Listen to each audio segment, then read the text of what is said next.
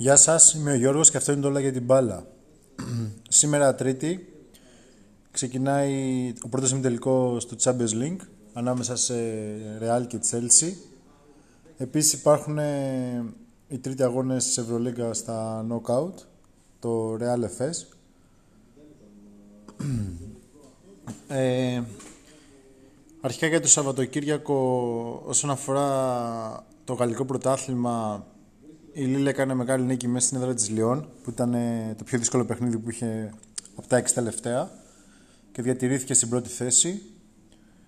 Ε, δεν ξέρω αν καταφέρει να πάρει το πρωτάθλημα στη Γαλλία, αλλά είναι φοβερό το πώς το παλεύει μέχρι να το διεκδικήσει μέχρι το τέλος.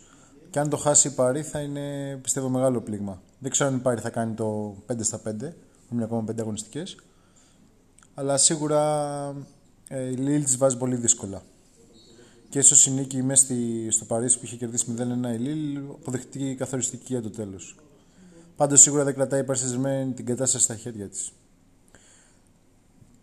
Ε, από εκεί και πέρα στην, από τις προβλέψεις που είχα κάνει στην αρχή ε, όσον αφορά, εντάξει ήταν εύκολες πιο πολλές στην Ιταλία που είχα πει ότι η Juventus θα το πάρει έπεσα πολύ έξω καθώς από εκείνη από το Φεβρουάριο και μετά έκανε, κάνει τραγική σεζόν, τραγικό φινάλε και ίσως φύγει και προπονητής.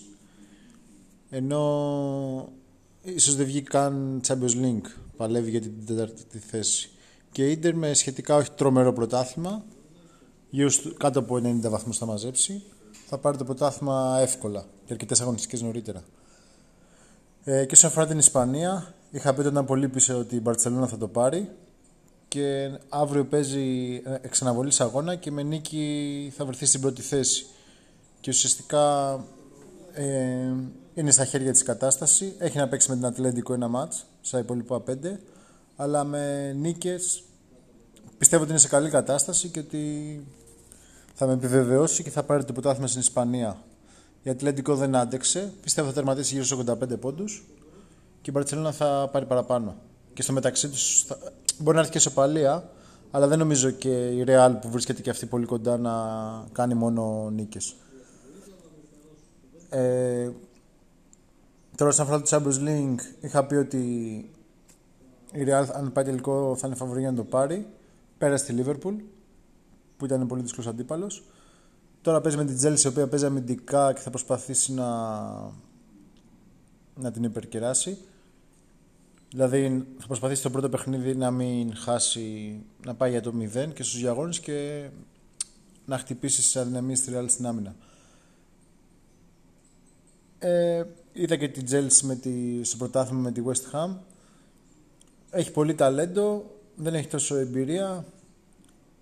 Πιστεύω είναι μεγα... ότι η Real θα... Εντάξει, δεν θέλω να πω σε αν... Ας πούμε στο podcast του Διαμαντόπουλου που έλεγε ε, όλες τις πιθανές απαντήσεις. Έλεγε μπορεί να περάσει η Real φαβορή, αλλά μπορεί να κάνει και η Liverpool την έκπληξη. Μπορεί να περάσει η Manchester City, αλλά μπορεί να έρθει και όλα τον Barcelona και ουσιαστικά δεν έδινε προβλέψεις. Θα πω ξεκάθαρα ότι πιστεύω ότι η Real θα περάσει.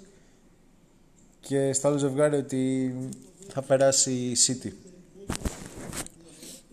Ε, εύκολα ή δύσκολα.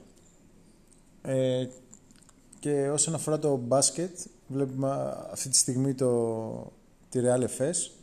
Η Real ξεκίνησε καλά, ευθυνδίασε με μια άμυνα ζώνη κάπως με προσαρμογές, παίζοντας την κορυφή ψηλός, τρεις μπροστά και δύο πίσω.